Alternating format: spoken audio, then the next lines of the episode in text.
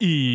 Всем привет, дорогие друзья! С вами снова подкаст «Утренний Евген» и вы на канале Dart Traders. И сегодня мы, как обычно, обсуждаем с вами день текущий, а точнее события, которые окружают этот день текущий для того, чтобы построить какие-то прогнозы, для того, чтобы правильно действовать в этом жестком финансовом мире, где мы хотим с вами заработать. И давайте, для того, чтобы не тянуть, сразу же немножечко оглянемся назад, и мы вспомним, что прошла та самая ужасная, жесткая неделя геополитики, где мы с вами сначала ждали выступления Путина, потом мы с вами ждали выступления Путина, потом мы с вами ждали выступления Байдена, потом мы с вами ждали выступления Евросоюза, и наконец-таки это закончилось, и мы с вами можем теперь спокойненько выдохнуть в плане того, что ничего жуткого и ужасного в принципе не произошло, кроме как того, что Путин выступил с посланием, где выделил кучу денег на российскую экономику, был довольно-таки щедр, и эти деньги дойдут до экономики, а а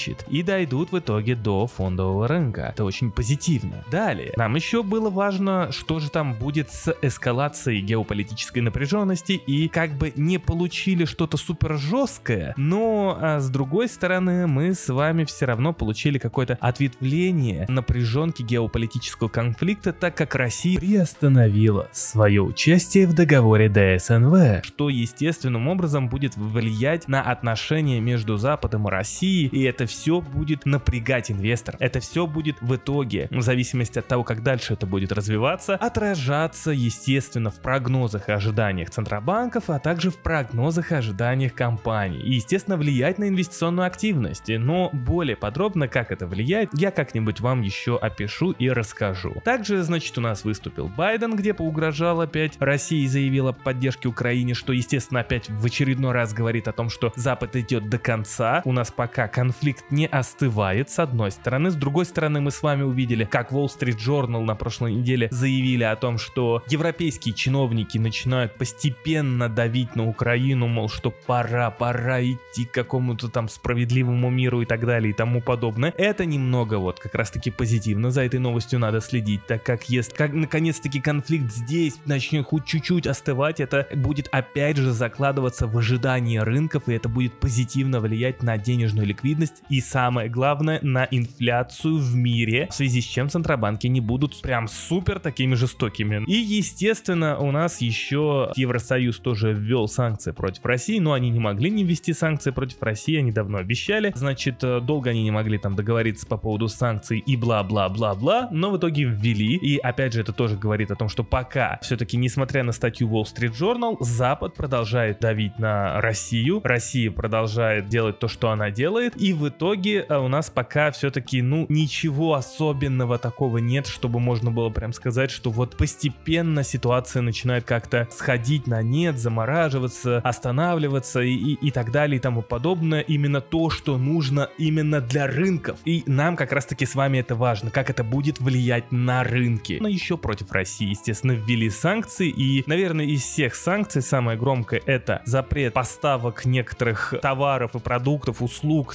Соединенных Штатов Америки, телефоны, прочие там дороже 300. Наверное, самым громким это были санкции против Тинькофф Банка. Тинькофф Инвестиции входит в группу. Тинькофф Инвестиции это крупнейшая компания для розничных инвесторов, которая как раз таки делает удобным для нас возможность входить в российский рынок э, и в другие рынки можно было входить, но как бы, как говорится, теперь все, извините. Вот, а правда Тинькофф заявили о том, что они все это уже давно предвидели, и понятное дело, что они на самом деле давно это предвидели, потому что причина санкций, которые там писал Евросоюз против Тинькова, там можно подогнать а любую компанию, то есть достаточно просто приносить прибыль Российской Федерации, и тогда все, как бы ты под санкциями. Поэтому, мне кажется, уже все крупные компании давным-давно готовы. Теперь мы переходим к нашей любимой макрухе, так как у нас вышли пятницы. Полные данные в США по инфляции, где мы с вами увидели тот ужас, тот хаос, тот ад, который грядет.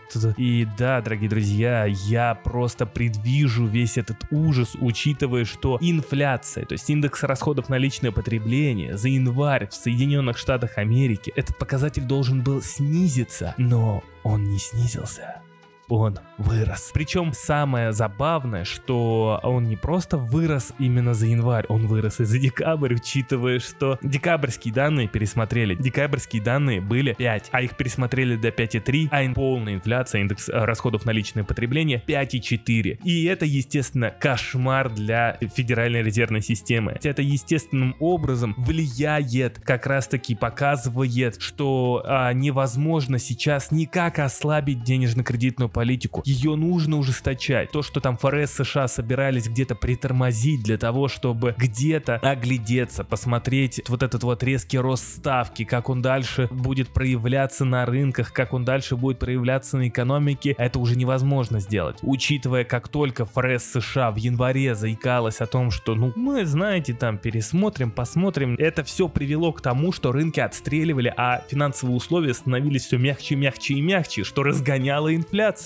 И знаете, самое интересное здесь, спрос в экономике очень сильно вырос. И, естественно, выросли расходы физлиц. Данные за январь, которые пришли к нам в пятницу, показали рост расходов на 1,8, когда предыдущий показатель был минус 0,2. То есть расходы растут на фоне высокой инфляции. Это самый страшный ужас для Федеральной резервной системы. Если здесь инфляцию сейчас не побороть, то инфляционные ожидания, не инфляция опасна, а инфляционные ожидания могут разъякориться и полететь вверх. И это уже начнет раскручивать за собой инфляцию. Поэтому, дорогие друзья, в Федеральной резервной системе сейчас очень и очень сложно. Ей нужно что-то делать, ей нужно вкидывать хотя бы информацию о том, что ставка может и до 6 вырасти и вообще привести к полному ужасу и хаосу. Но самое главное, если Федеральная резервная система раньше пыталась сохранить мягкую посадку, то теперь она невозможна. А ранее я говорил, что она невозможна. Потому что если они говорят о мягкой посадке, значит экономические ожидания будут вести за собой то, что они не будут избавляться от сотрудников. Они не будут увольнять сотрудников, а будут продолжать бороться за рынок труда, бороться за рабочего, что, конечно же, будет еще сильнее подстегивать зарплаты, что еще сильнее будет подстегивать спрос в экономике и увеличивать инфляцию, увеличивать инфляционные ожидания, и так все по кругу эта спираль будет раскручиваться, раскручиваться, раскручиваться. И это большая проблема. А я напомню, еще очень важный тезис, что именно не общая инфляция, да, не CPI, который выходит первее по данной по инфляции, а именно индекс расходов на личное потребление является основным показателем для Федеральной резервной системы. Об этом заявлял сам Джером Пауэлл. И они будут на это смотреть. И поэтому под это они будут и корректировать свою денежно-кредитную политику. И это на самом деле полный кошмар и полный хаос. То, что инфляция, оказалось, что инфляция растет. Это полный хаос. Мы с вами, скорее всего, на этой неделе будем слышать множество заявлений. Мы будем с вами видеть множество разных прогнозов от разных аналитических агентств, где будет предполагаться и будут говорить о том, что, скорее всего, ставка будет более высокая. Скорее всего, будут говорить, повторять те слова, которые я говорил, что без рецессии невозможно будет снизить уровень инфляции, а значит, э, Федеральной резервной системе придется забыть слово мягкая посадка и как раз таки вводить экономику в рецессию для того, чтобы снизить спрос и снизить инфляцию. И поэтому мы с вами будем и дальше видеть вот нагнетание, нагнетание, нагнетание, а после чего рынки, естественно, обвалятся вниз. Все последние данные, которые вышли в Соединенных Штатах Америки, они на самом деле супер ужасные, но рынки на самом деле не так сильно прям на них остро реагировали, чтобы прям вот э, рынок хлоп и на дно. Раньше, да, привязанность была к макроданным очень сильная, то есть инвесторы следили, данные плохие, все сливали. И то есть прям происходило, ну, можно сказать, момент в момент слив. Сейчас все равно непонятно на что надеяться, но а, это игра против Федеральной резервной системы. Тут нужно понимать, что чем сильнее раскручивается инфляция, чем лучше ваше настроение, чем больше у вас желание купить именно сейчас, а, это говорит о том, что, скорее всего, нас ждет что-то страшное, потому что для того, чтобы ужесточить финансовые условия в Соединенных Штатах Америки, нужно как минимум отбить аппетит инвесторов к риску, то есть отбить аппетит инвесторов к акциям компании. Инвесторы ожидают, что акции будут расти, так как они будут получать больше прибыли или там еще что-то там развернется, какая-то стимулирующая политика и так далее, и так далее, и так далее. Вот это все будет вести и дальше к тому, что инфляция будет закрепляться все выше, выше и выше, а действия ФРС будут становиться все жестче, жестче и жестче. И вот последнее время, когда вот э, начались вот эти вот отстрелы на плохих макротенденциях, когда рынки росли, вот это вот на самом деле очень интересная история. Рыночные ожидания совсем другие. И рыночные ожидания показывают рассказывают о том, что рынок неэффективен и не учитывает то, что условия финансирования, они будут становиться жесткими. Что значит фи- условия финансирования? Условия финансирования это значит то, что компаниям станет дорого занимать, компаниям станет дорого инвестировать, компаниям станет дорого то, дорого развиваться, а рост процентной ставки уменьшает денежную массу. И вот эта нездоровая реакция, и здесь на самом деле меня стали в последнее время очень многие расспрашивать про то, как там макро работает и так далее. Ну, то есть люди начинают понимать, что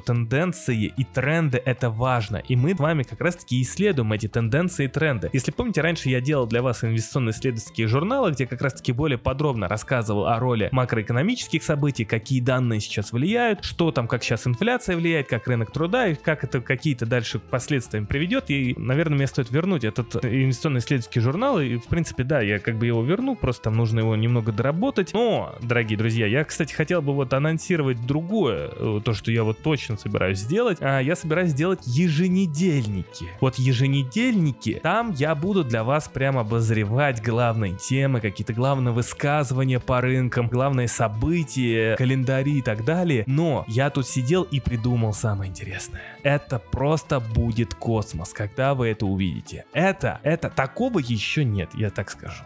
Это тепловая карта событий. То есть Евген посидел и подумал, как бы сделать так, чтобы каждый видел именно температуру событий, как это событие может влиять на рынки, используя некоторые там собственноручные формулы, которые есть и которые в будущем будут дорабатываться, и там события будут дорабатываться. Ну, я как ничего расскажу. Тепловая карта это просто бомба, которая вас ждет. Еженедельники скоро, надеюсь, я все-таки соберусь силами и буду выпускать их. Это, это то, что прям будет вот прям очень хорошо подсказывать, как плыть по течению и что сейчас вообще происходит. То есть, чтобы понимать, где мы сейчас находимся находимся. Но поговорить я с вами хотел еще о крипте. Да, что сейчас вообще думать про крипторынок? Э, дорогие друзья, коротко. Вот смотрите, какие мои идеи по крипте. Я уже там на некоторых подкастах рассказывал это. Значит, моя идея сейчас по крипте состоит из следующего. Мой прогноз так и остается 11-13к. Именно туда я жду биток. И, собственно говоря, биток как главный бенчмарк, который утащит за собой всю крипту. Там я начну уже как следует, прям по полной откупаться. Учитывая, что в следующем году будет халвинг, и учитывая, что, скорее всего, китайский рынок влетит в крипту уже, да, там во втором полугодии, ну, не то, что прямо они полностью влетят, учитывая, что у нас есть некоторое смещение баланса спроса и предложения в сторону спроса, учитывая, что у нас есть с вами халвинг, где предложение будет снижаться, что опять увеличивает спрос, учитывая, что на битке появился новый скрипт Ordinals, который тоже будет увеличивать и давить на как раз таки на спрос, и я предвижу, что скорее скорее всего, это приведет к конфликту в сети, и, может быть, это даже вызовет какой-то форк, что может даже увеличить, опять же, еще раз спрос, то я понимаю, что в текущей ситуации я продолжаю ждать свои 11-13к, это мой прогноз, потому что я только туда в данный момент вижу, что пойдут биткоин, и поэтому я пока продолжаю ждать, но я понимаю, что мне нужно будет где-то все-таки оглядеться, и где-то во втором полугодии, начиная со второго полугодия, стадия будет на самом деле, как мне кажется, очень глупо, если, да, там цена будет гулять где-то в районе 20-15к и, и, да, там не дойдет даже там условно до моих целей 11-13, вот, будет очень глупо не влетать в рынок, учитывая, что мы будем проходить дно где-то уже со второго полугодия до первого полугодия 2024 года. И вот здесь вот нужно будет уже постепенно думать о том, чтобы набирать хоро- хорошие конкретные позиции. Чем я и буду, скорее всего, заниматься, но а, о чем я вам объявлю. Но пока, пока мои цели так и остаются. 11-13к, денежно-кредитная политика жесткая, денежно-кредитная политика меняться не будет. И в данный момент э, у меня стопроцентная уверенность, что биткоин увидит еще приличное дно. А на этом у меня все. Всем спасибо и до новых встреч.